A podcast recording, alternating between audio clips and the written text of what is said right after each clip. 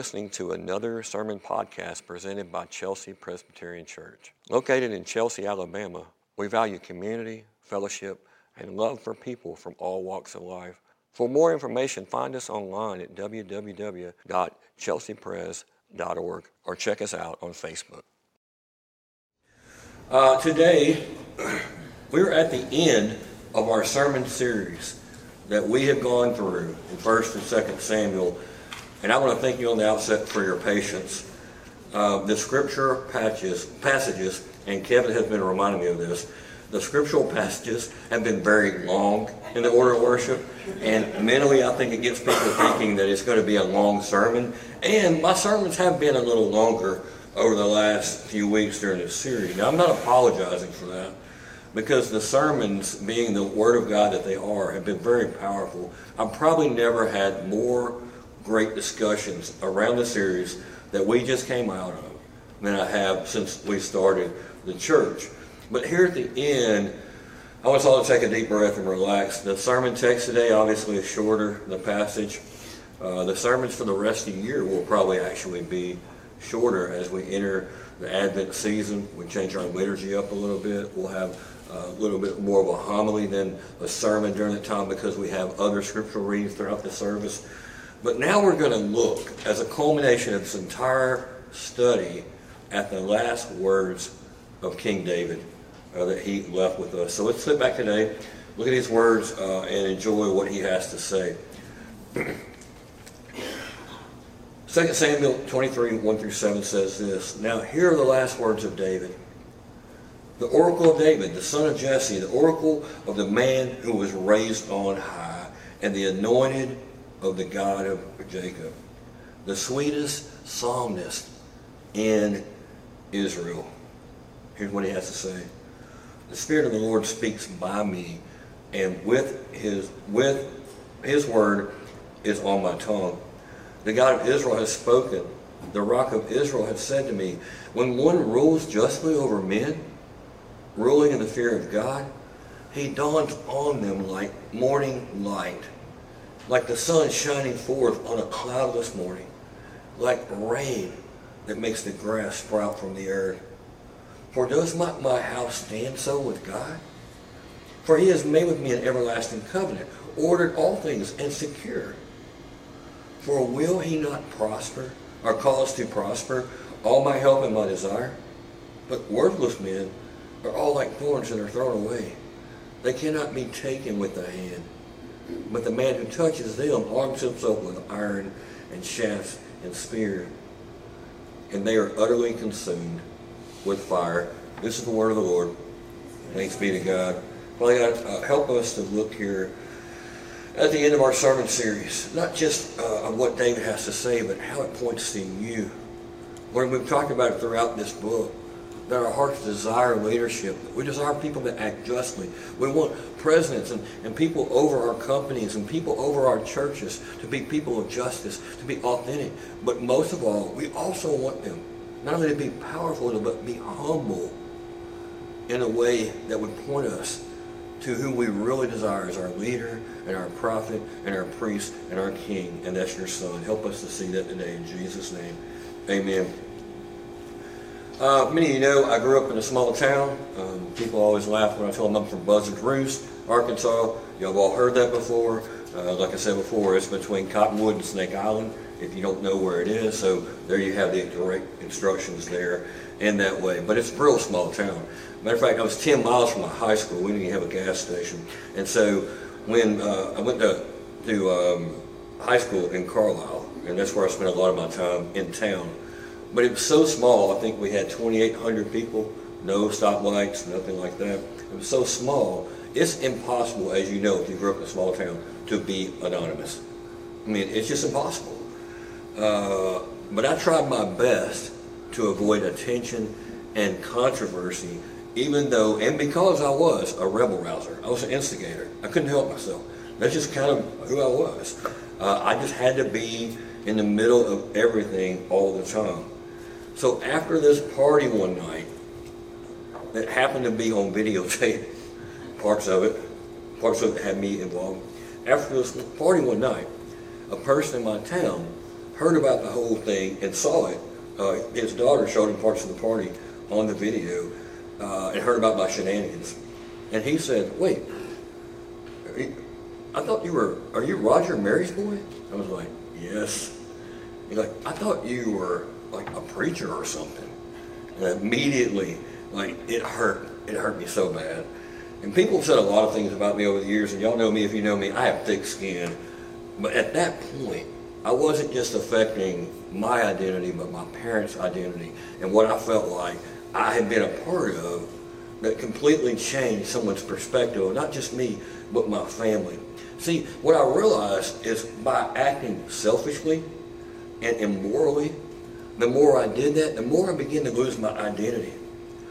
The, I, I begin, the, the further I removed myself from reflecting what my parents stood for in all the right ways and what my parents believed in all the right ways. And they weren't perfect, and who they were, nor I, in, in their identity. From then on, I began to think about this. Even as a young man, I thought, what's my identity going to be? How are people going to remember me in this small town when I leave and go to college or whatever? As a renegade? As a, a rebellious son? Or a good friend? Later, I thought about, am I going to be remembered as a good neighbor? A good son, a good husband, a good father. These are not only good thoughts to remember when you're young, but as an older person. And today, what we're looking at is a song, a poem and we all know this about David. He was called one of the best songwriters in Israel. Like we still have book of the Psalms that's full of his, his songs that he's written. And, and here he has one crafted at the end of his life. So what does a man, and we've seen what has happened at the end of his life, and it's been bad. It's been a, quite a tragedy. What is when he's remorseful, as we saw last week? What is someone that says, I'm remorseful for everything I did? I'm looking back and I feel like a complete failure. Yet, for some reason, God still calls me a man after his own heart. He still calls me his anointed. What does someone like that, what are they going to say? Well, let's look at it today and, and talk about that. We're going to talk about the king as God's anointed. We're going to talk about the king as God's justice. And then we're going to talk about the idea of king as God's reminder to others. And the three points are in there if you want to look at that. So we just read that section where he talks about the Spirit of the Lord speaks by me the words on his tongue. So back to what we said, what would you say to the people around you that knew you were dying or, and you knew you were about to pass away if you knew it would be some of the last words you remembered on the face of the earth? See, David's last words are probably not what you expected. You know, you would think in his mind in some way you're saying, my sons, remember this, or, you know, my daughters, I need you to do this, and I hope you'll always remember me as the man that I tried to be. You don't really see any of that in the song. They're not what you expected. Now, it sounds more like a song about God, more than just parting words. And that's on purpose. And it's not just words. As you look, the stanzas in there, uh, it's poetic words. It's a song here that he's writing. And both are fitting for what we knew about David. The warrior poet is what they called him the, the, the, the man on the harp, but also the man on the battlefield. Both are fitting here when we look at this, and it shouldn't take us by surprise because we, and here's what you see in the Bible, and you look back at this, and, and it's a story of people come to the end of their lives. And all these Old Testament believers gave these final speeches, and you see this in history too, that include warnings or blessings or prophecies recorded in the Bible. And these speeches are in turn, most of the time regarded as the last words of them, even if they said additional things after this. So David did say some things after this, but this is really the, the, his, his manifesto here in his last song, his final public declaration here. See, notably, he, he, he claims to be a prophet. He, he talks about this thing as this is prophecy. It's not just what I'm going to be remembered by, but I'm saying based on what I've seen in my God, what in my life, and what God has shown me, I'm about to give a prophecy of something. So what is he about to do this? He describes himself here as an oracle, which is typically the speech that are uttered by prophets. So what's going to actually happen here? What, what's he going to say that's so prophetic in his last words? See, his last words are not for himself, not for his family, but for the benefit of everybody in his nation and all the people from here on in history that would come after him. The first thing he's saying here by talking about himself as the anointed is kingship is not an accident in history. God is the one that's in control when leaders rise and they fall. We are not. And as one of the most famous and powerful kings in history, David is pointing to something first and foremost that this is out of his control. Because he didn't anoint himself. He didn't come in and make himself king. He said, I am God's anointed. He's the one that controls leadership in this way. Look at point two here. The king is God's justice, or his agent of justice. It says verse 3 there, the God of Israel has spoken, the rock of Israel has said to me, when one rules justly over men, ruling in the fear of God, he dawns on them like the morning light, like the, like the, the sun shining forth on a cloudless day, like rain that makes the grass sprout, grass sprout from the earth.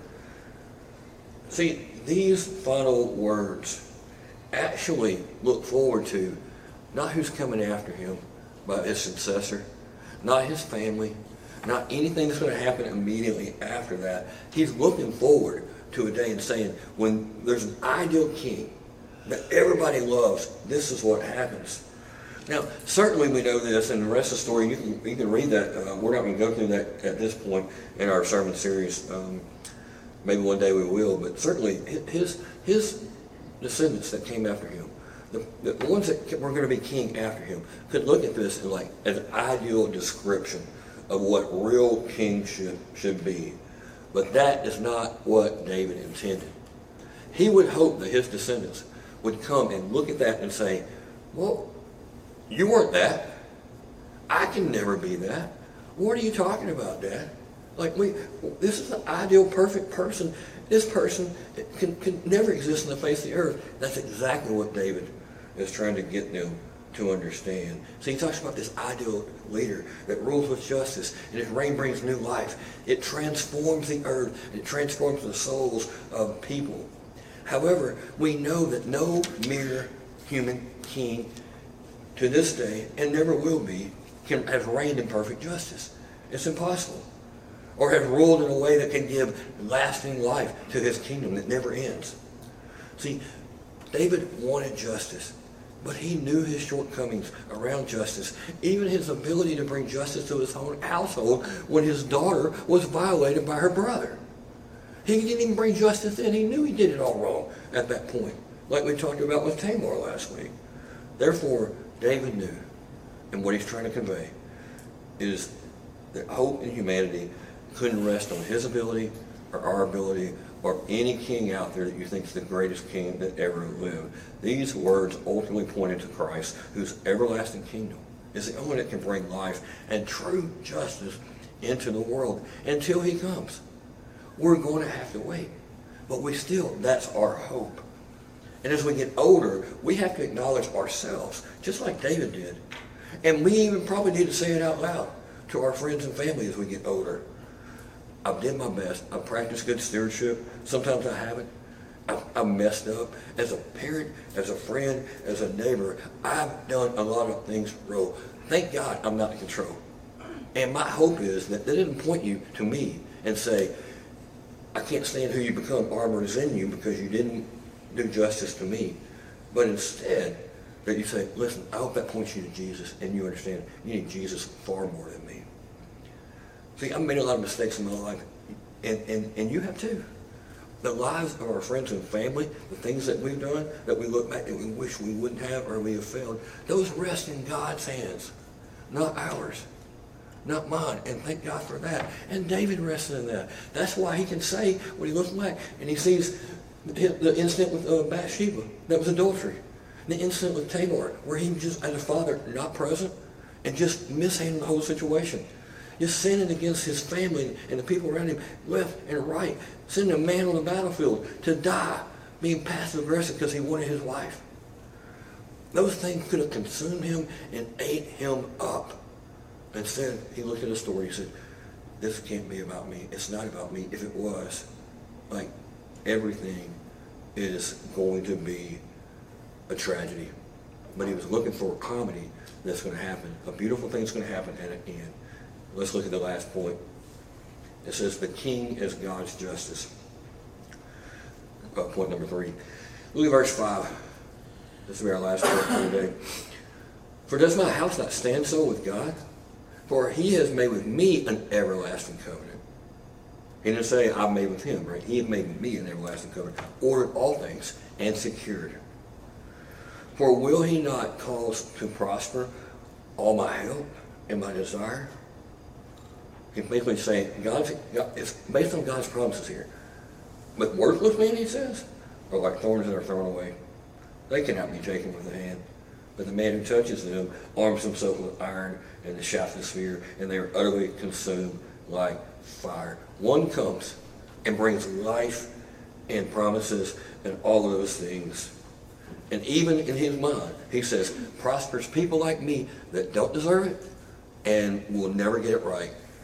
But then there's these worthless men there that you can't even manage because they're trying to do it on, or they're just about themselves, or they're just selfish. And, and the man who has to t- even be around them, he better arm himself because they're on the path to destruction and destroy everybody around them.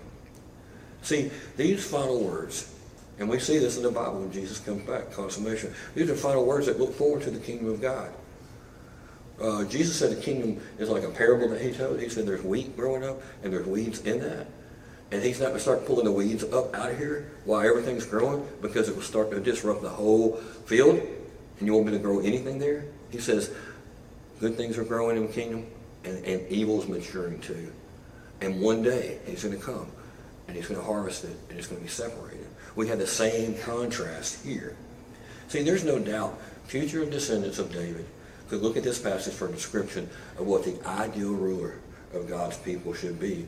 The ideal ruler, as he said, it brings, he brings justice, he brings life, just as the sun and the rain call forth life from the earth. However, we know, again, no king, uh, human king can do that. From the beginning of the world, they haven't done that.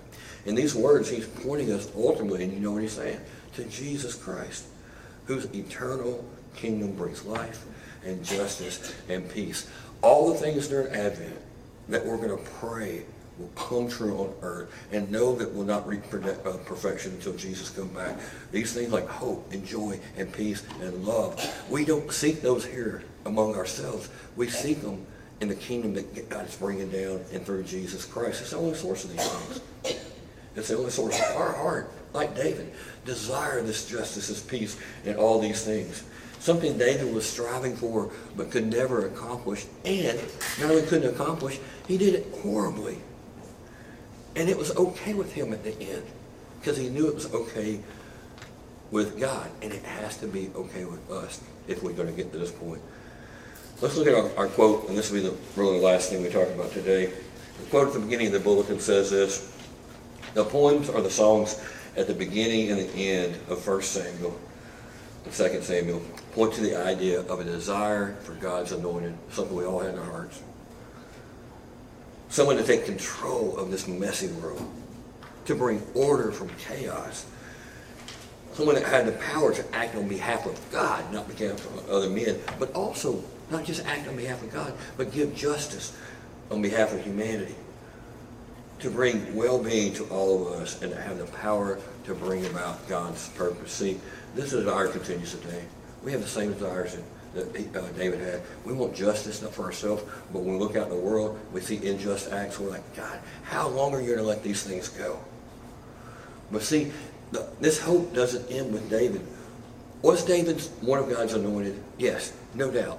In spite of himself, he was. But was he the anointed? Not at all. He knew that and was okay with that. Not only was he thanking God for the fact that something else, someone else, was better going to come along after that, but that he would be the real king and not David in the future. See, that took pressure off of David. He didn't have to be Jesus for people because he looked forward to the day when it could. So David's last words here points the same direction as his whole reign did. For all his success, his failures, for all the tragedy, for all the sin that he committed, and they were egregious, and all the hope he had in God, all the prayers that he prayed up. the, the, the children that he had that lived, the children that he had that died as a baby. All those things point back to David giving the glory to God and giving him over to the eternal kingdom of God and helping that he pointed everybody to a future king of Jesus. See, meditating on Jesus' kingdom and a future kingdom instead of our lives and our relationships and everything else going in the world, it helps us set our expectations right. Right now, we all have expectations of what Christmas is going to be like, or Thanksgiving is going to be like, or the Advent season. We have these expectations every year, and I'm one of those too. I want everything to just kind of line up perfectly, and it never does, especially if you're around, the more folks you're around in your family, the more possibility that it's not going to meet your expectations if you've ever noticed that. Um, and so, but all these things is about setting right expectations for what can be accomplished in life and, and setting expectations for what's not going to happen. It keeps us from trying to put all the control and dependence upon ourselves. And it's freedom there. And it gives us a relief to say, I don't have to be all these things that are out there that only Jesus can do. It keeps us out of depression during times. It keeps us orienting ourselves back towards serving God and serving the Son in everything we do. It sets us off of the circumstances that we're in to a kingdom that is actually coming about now and will continue and will come perfectly one day. Remembering that all the things around us, no matter how much we want them to happen, and no matter how many of a perfectionist that we are, will not be set right until Jesus return. But he strengthens us in the meantime with that same power that he's going to bring about a kingdom. He's strengthening us to press on right now where we are. Let's pray. Father, thank you that your kingdom is in the now, but also not yet, as many people have said in the past. Meaning, we can see little pictures of your kingdom all around us. Give us eyes to see that, especially this week. But uh, there may be a lot of things that go on this week um, that remind us of dysfunctionality of family, remind us of things that we don't have, remind us of tensions that we have with other people we haven't seen in a while, remind us that we, we have this vision of a family that never kind of gets together the way we want it to. Whatever those are, Lord, help us to see through those to your kingdom. Will you break in like the morning sun and talk about in this song to our cloudy lives and help us to see a picture of your kingdom, a foretaste of that, to be looking for that, to walk by faith and not by sight, to see something beautiful and good and true through all the things that we see this week that could surround us with darkness. And then help us to see the future hope of your kingdom and that one day it will be perfect. One day justice will be served. One day peace will reign in a perfect way on earth. May we pray for those things and may we live in that hope. In Jesus' name, amen. We hope you've enjoyed today's sermon. We want to remind our listeners that our doors are always open at Chelsea Presbyterian Church, and we invite all our listeners to join us for worship. You can visit us at 10:30 on Sunday mornings at Chelsea Middle School. To hear more of our sermons from our church or for more information, you can find us online at www.chelseapres.org or check us out on Facebook.